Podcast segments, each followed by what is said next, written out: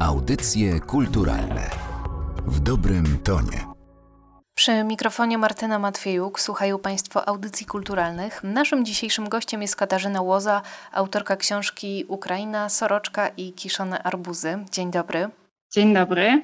Zacznę wyjątkowo od końca, bo na końcu tej książki przywołuje Pani rozmowę ze swoim tatą, która odbyła się w grudniu 2021 roku, kiedy pada pytanie o to, czy nie boi się Pani rosyjskiej inwazji. Wtedy też y, zakończyła Pani pracę nad treścią tej książki. Dzień, w którym nagrywamy ten podcast, to 179 dzień wojny, jaka toczy się w Ukrainie. Jakie uczucia towarzyszą Pani teraz na co dzień? No niestety to jest tak, że wojna powszednieje i to nie tylko tutaj nam w Lwowie, gdzie w zasadzie no, jesteśmy raczej bezpieczni, chociaż tak naprawdę na terenie Ukrainy nie ma żadnego do końca bezpiecznego miejsca, ale no, nie jesteśmy narażeni na codzienne ostrzały, tak jak osoby w innych miastach położonych bardziej na wschodzie, ale po prostu nie da się żyć przez dłuższy czas, przez długi czas w napięciu i w strachu. Dlatego nawet właśnie na tych terenach, gdzie te działania wojenne są na co dzień i gdzie rzeczywiście to niebezpieczeństwo jest bezpośrednie, ono ludziom powszednieje, ludzie się do niego przyzwyczajają. No oczywiście stres jest, człowiek przechodzi troszeczkę inny taki stan psychiczny, pojawiają się depresje, pojawiają się różne inne problemy, ale ten strach gdzieś odchodzi już na, na dalsze plany. Pamiętam, jak pierwszy raz było zagrożenie ostrzałem elektrowni atomowej w Zaporożu i jak obudziliśmy się w nocy, i, i właśnie zastanawialiśmy się, czy zbierać się, czy, czy pakować się, czy wyjeżdżać, czy w ogóle ma to sens. I wtedy był ten strach. Teraz mamy to zagrożenie praktycznie codziennie i ciągle się o tym mówi. Ja już o tym w ogóle nie myślę, że może być jakaś awaria w elektrowni atomowej, dlatego że te, te groźby po prostu spowszedniały. Książka, o której dziś będziemy rozmawiały, jest opowieścią o kraju w przededniu gwałtownej wojny, choć y, oczywiście wojna w Ukrainie mm, toczy się od lat. Ta książka pisana dzisiaj zapewne nabrałaby zupełnie nowych odcieni, byłaby przefiltrowana przez te doświadczenia ostatnich miesięcy. Powiedziała Pani, że wszystko powszednieje. Jak od lutego zmieniło się życie w Lwowie? No, zmieniło się tak. Cały czas żyjemy w cieniu tej wojny. Bardzo dużo jakby działań wokół nas i naszych też bezpośrednio jest skoncentrowanych wokół jakiejś pomocy wojskowym. Zresztą e, brat mojego męża też był na froncie, wrócił niedawno ranny i jest w szpitalu w tej chwili, także jakby to są takie tematy, o których się rozmawia codziennie. Przyjmowaliśmy uchodźców u nas w domu. No w zasadzie nie ma dnia tak, żeby nie rozmawiać ze znajomymi, z rodziną o tym, co się dzieje na froncie, właśnie jakie są prognozy, co będzie dalej, ale jednocześnie to życie się toczy normalnie. Nie żyjemy w takim ciągłym strachu, tylko żyjemy tak, jak żeśmy e, żyli, oczywiście z pewnymi korektami, które wnosi ta wojna, no ale wychodzimy na miasto, spacerujemy, chodzimy do restauracji, spotykamy się ze znajomymi, także jakby wszystko to, na co możemy sobie pozwolić i co było naszym życiem przedwojennym, to e, dalej staramy się kontynuować. My dziś szczęśliwie też możemy się połączyć, by porozmawiać. A jak oceniana jest w Ukrainie pomoc niesiona przez Polaków? No Ukraińcy jakby troszeczkę byli zaskoczeni tym, jak bardzo Polacy właśnie rzucili się z takim odruchem serca i bardzo często właśnie można spotkać, czy to w mediach, czy w prywatnych wypowiedziach właśnie takie pochwały w kierunku Polaków, że właśnie prawdziwego przyjaciela poznaje się w biedzie i że to właśnie Rosjanie, którzy zawsze jakby się pozycjonowali jako bracia, bratnie narody z ukraińskim, teraz właśnie wbili nóż w plecy, tymczasem właśnie Polacy, z którymi były różne zaszłości historyczne, no właśnie w tym momencie próby nie zdradzili, okazali pomoc, dużo większą pomoc niż ktokolwiek właśnie mógł się spodziewać. Także Polacy teraz są pozycjonowani jako właśnie jeden z najlepszych przyjaciół narodu ukraińskiego. Pracuje Pani też jako przewodniczka. Miała Pani wiele okazji, by oprowadzać Polaków. I jestem ciekawa, ile z Pani perspektywy my wiemy o swoich sąsiadach. Mało, wiemy mało, dlatego że te wycieczki, które przyjeżdżały, bo oczywiście w tej chwili już ich nie ma i w zasadzie nie było już ich tak w okresie pandemii, to były wycieczki, które w większości przyjeżdżały po to, żeby zobaczyć polskie kresy. Nie po to, żeby zobaczyć Ukrainę, żeby zobaczyć ukraiński Lwów i w większości nawet programy tych wycieczek były tak pisane i tak układane, żeby pokazać polskie zabytki Lwowa, polskie dziedzictwo, które oczywiście jest ogromne, ale nie jedyne. Są też zabytki związane z ukraińską historią Lwowa, żydowską historią Lwowa, które bardzo często się pomija. Także często człowiek przyjeżdża do Lwowa i wyjeżdża nawet jakby nie zdając sobie sprawy, że równolegle z tą właśnie polską historią też istnieją inne wątki. Podobnie wycieczki ze Lwów to są na przykład rezydencje kresowe magnackie, tak, Żółkiewskich, Sobieskich, to są e, kresowe twierdze, Kamieniec Podolski, który kojarzy nam się też z wojnami Rzeczpospolitej. Natomiast no, nie szukamy jakichś właśnie takich wątków związanych z historią Ukrainy. Nie mówię już o tym, że te dawne Kresy to jest tylko niewielki wycinek jednak państwa ukraińskiego, tak? Że jest jeszcze Kijów, który jest fascynującym miastem, a który mało przyciąga polskich turystów. Jest Charków, jest Odessa. No Odessa akurat troszeczkę była odwiedzana przez Polaków i troszeczkę jest znana, ale jest też Hersoń. Jest szereg innych miejsc, które tworzą naprawdę bardzo ciekawe ciekawą mozaikę i tak naprawdę ten, kto był tylko w Lwowie, nie ma pojęcia o Ukrainie. Tak jak napisałam w książce, bardzo fajny cytat, który lubię powtarzać, że z Lwowa Ukrainy nie widać. I to sami Ukraińcy mówią, że ci, którzy mieszkają tutaj, którzy nie wyjeżdżają, nie podróżują po kraju, też nie do końca jakby rozumieją specyfikę tego kraju, jego różnorodność. Mhm. W książce wymienia Pani filary ukraińskiej tożsamości. Z pewnością dla wielu takim filarem jest język ukraiński, ale też nie wszyscy Ukraińcy płynnie porozumiewają się tym językiem, co zresztą w przeszłości budziło czasem niezadowolenie tej drugiej grupy. Inni z kolei wskazywali na obojętność wobec tego tematu. Czy w obliczu wojny takie różnice tracą na znaczeniu? Nie, nie tracą na znaczeniu i na odwrót teraz właśnie jeżeli chodzi o język, to jest bardzo aktywna dyskusja na ten temat. Tym bardziej, że w wielu momentach okazało się, że właśnie to, jakim językiem człowiek się porozumiewa, to przekłada się na pewne aspekty życia codziennego, tak? Na przykład kwestia rozpoznawania na tych terenach właśnie wschodnich, czy do wsi weszli swoi żołnierze, czy obcy, tak? Jeżeli jedni i drudzy porozumiewają się językiem rosyjskim, na przykład Rosjanie w wielu wypadkach podszywali się, tak? Pod żołnierzy ukraińskich nawet była taka sytuacja, że gdzieś tam wykradli mundury, przebierali się i dlatego na samym początku już wojny bardzo uczulano mieszkańców Ukrainy na to, że wszyscy ukraińscy żołnierze mówią po ukraińsku. Niekoniecznie muszą akurat mówić w danym momencie między sobą, mogą mówić słabo, mogą mówić z błędami, ale jest to sposób, żeby sprawdzić, tak? Jeżeli nie wiesz, z kim masz do czynienia, to możesz zadać pytanie po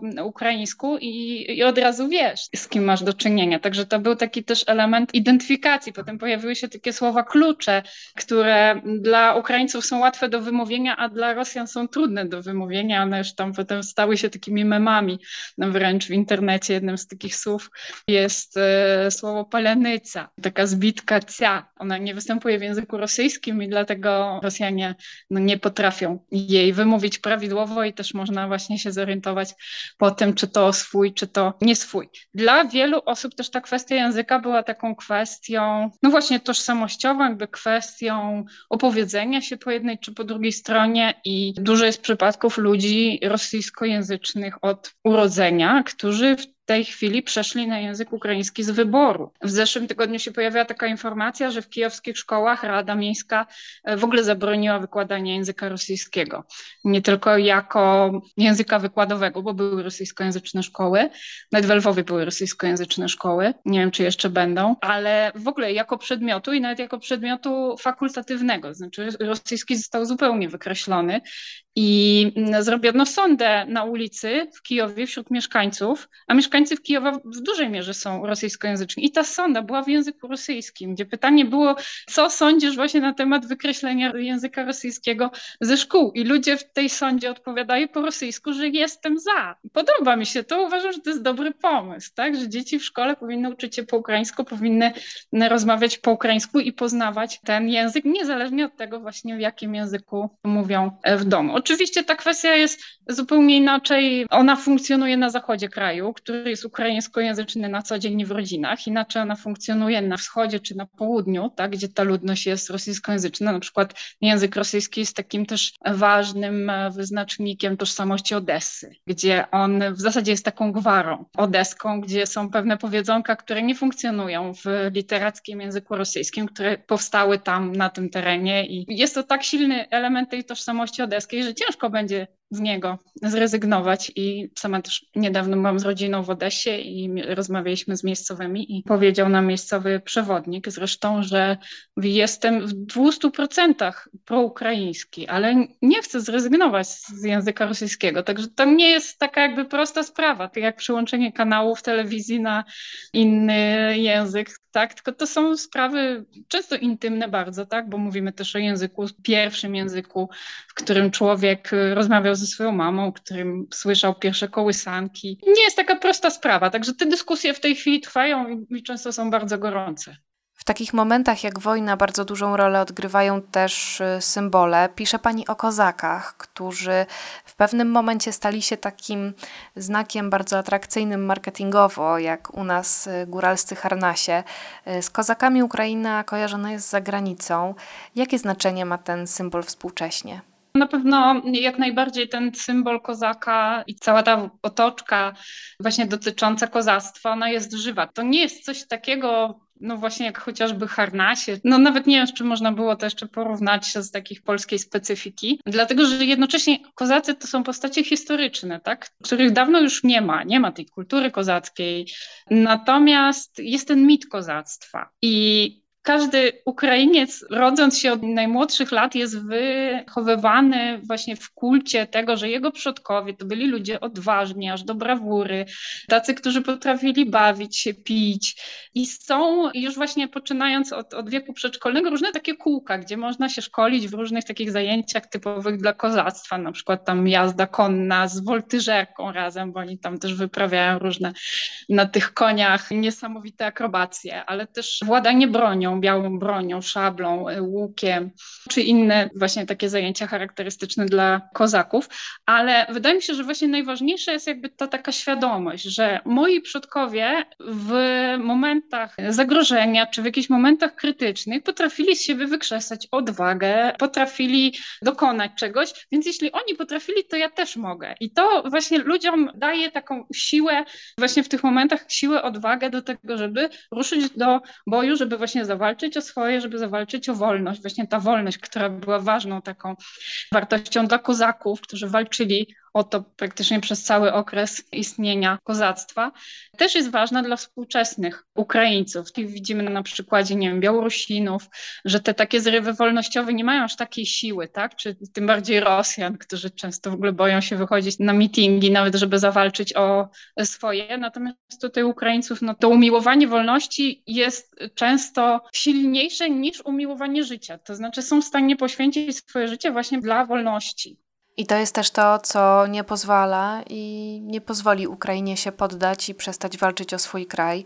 Ja pociągnę jeszcze ten temat symboli i zapytam o tytułową soroczkę, e, czyli wyszywankę haftowaną. Zdaje się, że symboliczna wartość tej odzieży też nie słabnie.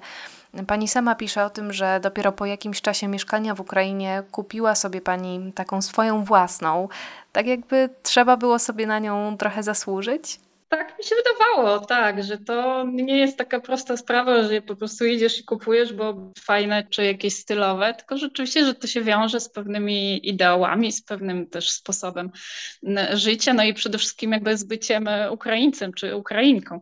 Dopiero po pewnym czasie jakby się przekonałam, że Ukraińcy nie trzymają tego zazdrośnie dla siebie, że chętnie się akurat tym elementem swojej kultury dzielą i nie ma żadnego problemu właśnie, jeżeli ktoś sobie tą wyszywankę kupi. Jest zresztą co roku taki specjalny dzień, Dzień Wyszywanki, który jest takim świętem i nieświętem, tak? bo, bo to nie jest przywiązane do żadnej historycznej daty, to jest po prostu dzień, kiedy można założyć tą wyszywankę i jakby cieszyć się z tej wspólnoty i właśnie mijać na ulicach też ludzi ubranych w ten strój i właśnie poczuć taką jakąś jedność narodową. I wiem, że na przykład przedstawiciele innych narodowości, dyplomaci na przykład tak, tego dnia sobie też robili zdjęcia w tych wyszywankach, co było znakiem solidarności z Ukrainą, no, takim moim zdaniem bardzo przyjemnym i miłym gestem. Także tak, mam wyszywankę, już ją trzymam na 24.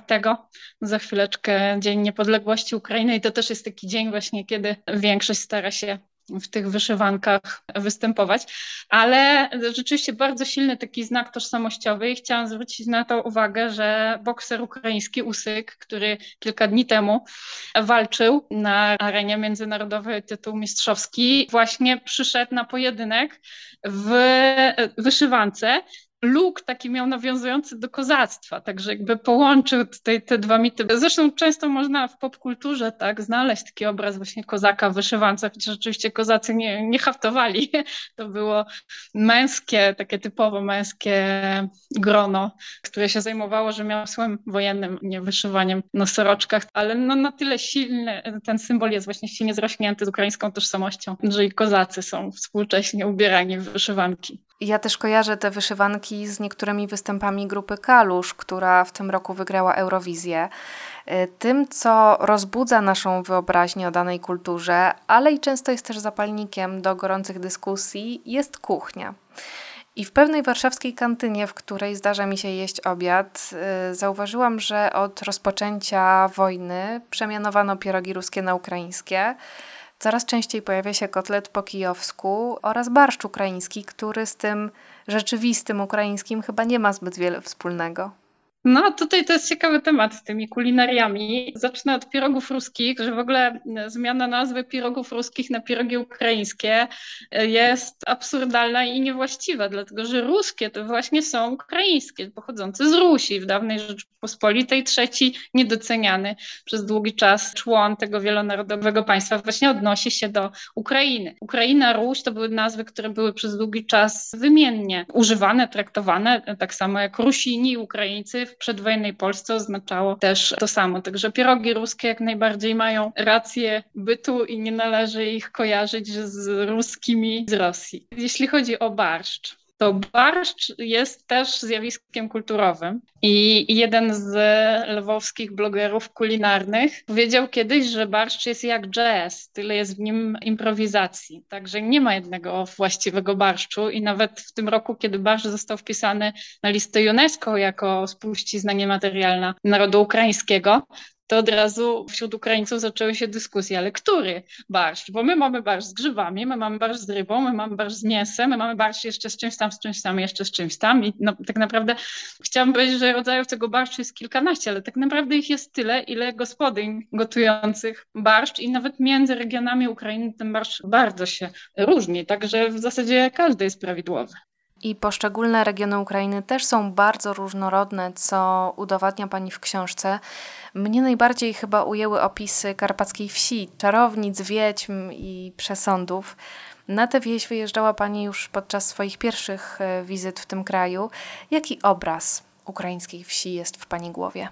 Taki bardzo sielski, tradycyjny, bardzo mocno przywiązany do miejscowej kultury, ale jednocześnie bardzo otwarty i bardzo gościnny. To jest właśnie to, co mnie spotkało podczas pierwszych wyjazdów do Ukrainy na zupełnie jakby nieznany teren, gdzie pośród nieznanych ludzi zostałam przyjęta jak swoja, gdzie nocowałam nawet nie w jednej chacie, a w jednej izbie z gospodarzami, którzy dbali o mnie, o moich przyjaciół, którzy nas karmili, którzy nas później wielokrotnie przyjmowali, czekali i z którymi mam do tej pory kontakt. Ten kontakt się urwał w pewnym momencie i kiedy pojechałam tam właśnie do tej wsi po 20 latach nieobecności, to ludzie, których kiedyś znałam, po prostu spotykali mnie na ulicy, rozpoznawali mnie i zachowywali się dosłownie jakbyśmy nie widzieli się miesiąc, dwa tygodnie, a nie 20 lat z tą samą życzliwością. Także przychodziliśmy i wszystkie drzwi były otwarte i rozmowy, które trwały wiele godzin. Trzeba było sobie opowiedzieć, co się zdarzyło przez te wszystkie lata. Także ta otwartość cały czas jest, ona się nie zmieniła, tam nie doszła jeszcze globalizacja, chociaż oczywiście współczesność dochodzi, wieś się zmienia, internet tak się pojawił, dzięki czemu właśnie te kontakty stare mogły być odnowione i utrzymane. Takie obrazy przywołuje książka Ukraina, soroczka i kiszone arbuzy. Znajdą w niej Państwo Ukrainę o wielu twarzach, pełną blasku, ale jak i w każdym kraju również cieni. Dziś gościem audycji kulturalnych była autorka Katarzyna Łoza, z którą będą się Państwo mogli spotkać podczas festiwalu Wschód Kultury Inny Wymiar w Białymstoku w najbliższą niedzielę w centrum imienia Ludwika Zamenhofa. A ja bardzo dziękuję Pani za nasze dzisiejsze spotkanie. Dziękuję bardzo. Audycje kulturalne w dobrym tonie.